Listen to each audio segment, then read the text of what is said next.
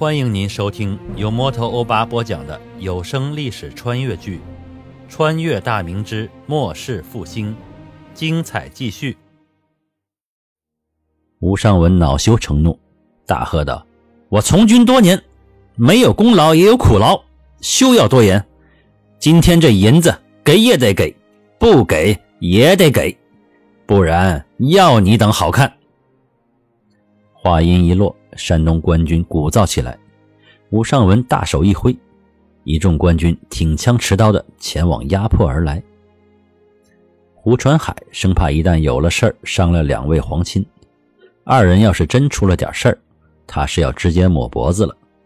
他跨前一步，挡在王张二人面前，厉声喝道：“吴尚文，你好大的狗胆，竟敢威逼皇亲！你是想被诛九族吗？”说完，便朝后使了个眼色。他手下的士兵赶紧出来几个人，把二位皇亲架到队伍后面。吴传海平日里养成了骄纵的性子，哪肯在地方军官的面前丢了颜面？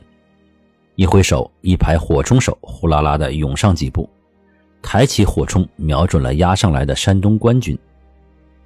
吴尚文手下的官兵一看对方这阵势，也不敢贸然前行。遂停住脚步，回头看向主官。这时的吴尚文脸色铁青，知道今天要是就此退了，那可是天大的笑话，以后在军伍里根本没法混下去了。他对身后的亲兵低声交代了几句，那亲兵拨马往回驰去。吴春海眼见山东的官军不敢再向前，以为对方怕了，得意洋洋地破口大骂：“一群土包子官军！”还他娘的游击将军，我看就是软蛋加熊包，不睁开眼看看，连钦差都敢拦，回去后禀明圣上，砍了你们的脑袋。王瑞、张国际二人回到马车上，商量着对策。双方士兵就这样僵持不下。正在这时，几百名手持弓箭的官军从后面涌了上来。原来吴尚文的军营离此不远，拦路要钱。大约五百名官兵，新兵跑回去，又招呼了三百弓箭手赶了过来。前排是手持刀枪的步兵，后面三百弓箭手弯弓搭箭，指向了正前方的精英官兵，气氛陡然紧张了起来。胡传海还不是很怕，可手下的精英官兵平素也就是混混日子罢了，根本都是些样子货，他们哪见过如此阵仗？一件密密麻麻的弓箭已瞄准自己，腿都软了。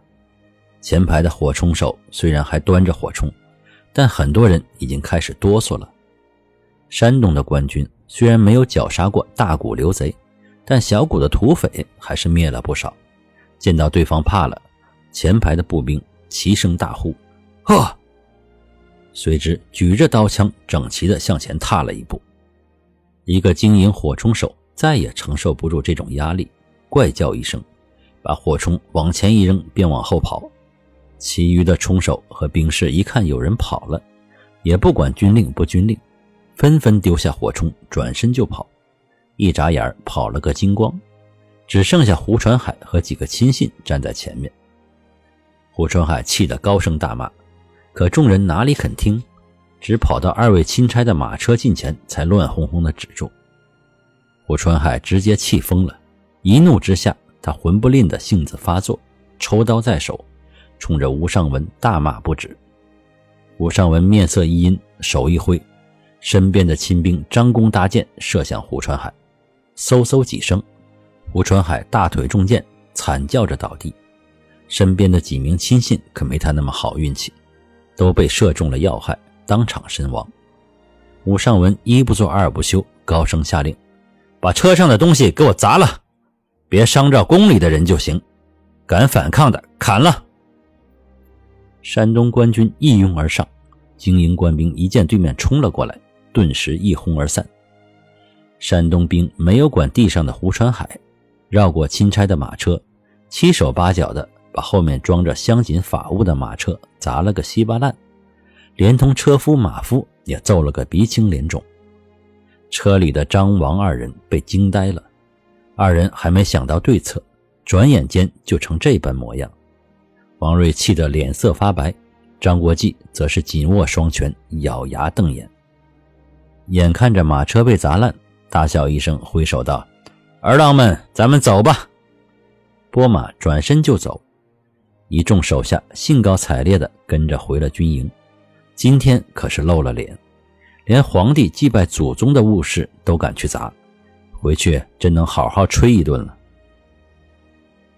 跑到远处的经营官兵们，眼看着山东兵走远，才磨磨蹭蹭的走了回来。有几个胆大的，赶忙上前查看胡传海等人的情况，看到被弓箭射中的几个同伴已是死透了，只剩胡传海捂着大腿呻吟。几个人连忙把胡传海架起来，奔回到钦差的马车前。王瑞与张国际早就下了车，面色阴沉地看着一片狼藉的四周。吩咐把胡传海架到马车里，两个人商议几句，安排把阵亡的几名经营士兵找个僻静之处掩埋，做好记号，以便回京后好与其家人交代。又将丢弃满地的火铳等兵器捡起来，率众往单县县城而去。快要到达县城时，守城的巡丁远远见到一队打着钦差旗号的官军一立而来。连忙跑去县衙禀报县大人。单县知县任敏瑜正在县衙大堂办公，闻听禀报后，率县城主簿、巡检等主官赶到城门处迎候。王瑞、张国际二人下了马车，任敏瑜等人赶过来见礼。王张二人无心寒暄，只是吩咐带路去县衙，有急事与知县商议。任敏瑜等人看到后面无精打采。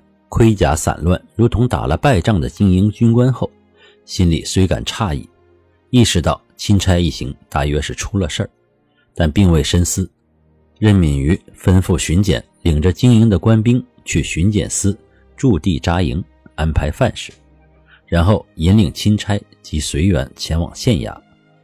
一行人进入县衙堂内落座后，任敏瑜安排人上茶。王瑞喝了口茶。缓缓地把事情的经过叙说一遍，任敏瑜等人听完震惊不已。率军阻拦钦差并索要录音，这和土匪有何区别？最后甚至杀伤官军数人，这已与造反无异。